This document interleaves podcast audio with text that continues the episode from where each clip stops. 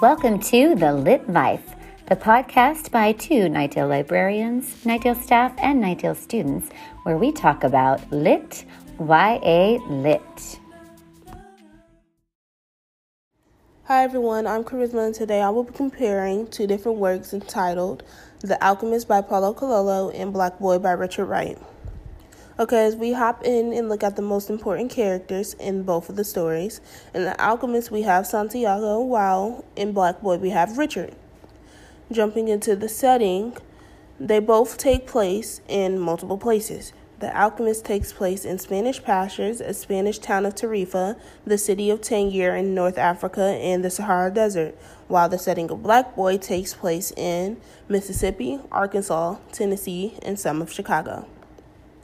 Looking at the plot of The Alchemist, it has to do with a shepherd named Santiago believing in a dream constantly recurring. He went to a gypsy to see a fortune teller, and she told him he had a prophecy and needed to travel to the Egyptian pyramids to find his treasure.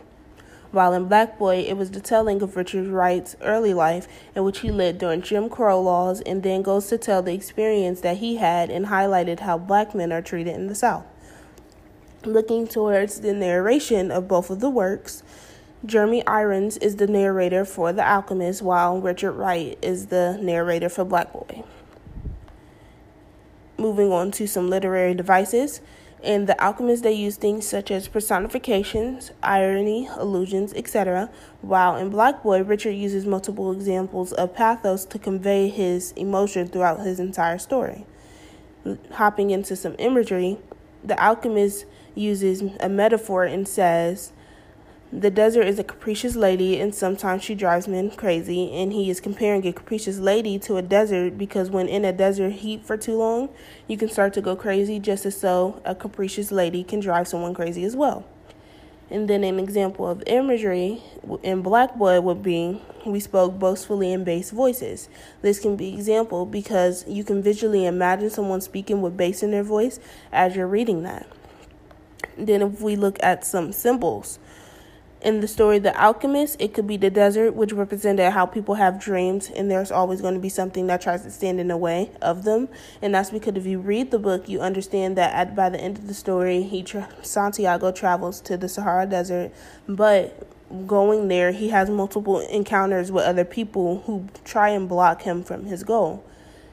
Then, also, another symbol that could be used for the alchemist would be the crystal glassware, which symbolizes fragility and clarity. For a while, Santiago worked at a shop, and being there, he realized a lot of things that helped him reach his goal in the end. And then looking towards symbols within Black Boy, it could be illness, which represents the endless pain that Richard always had around him, and also the North because it symbolizes the hope that he had after all his ter- terrible experience in the South. But honestly, that's all I have for you guys today. It's been nice speaking with you all and giving you some insight on both of these wonderful works. And I'm t- it's time to wrap this up now. So tune in to you all later. Bye. Thank you for listening to The Lit Life. Check us out on the Knightdale High School Library website and follow us on social media.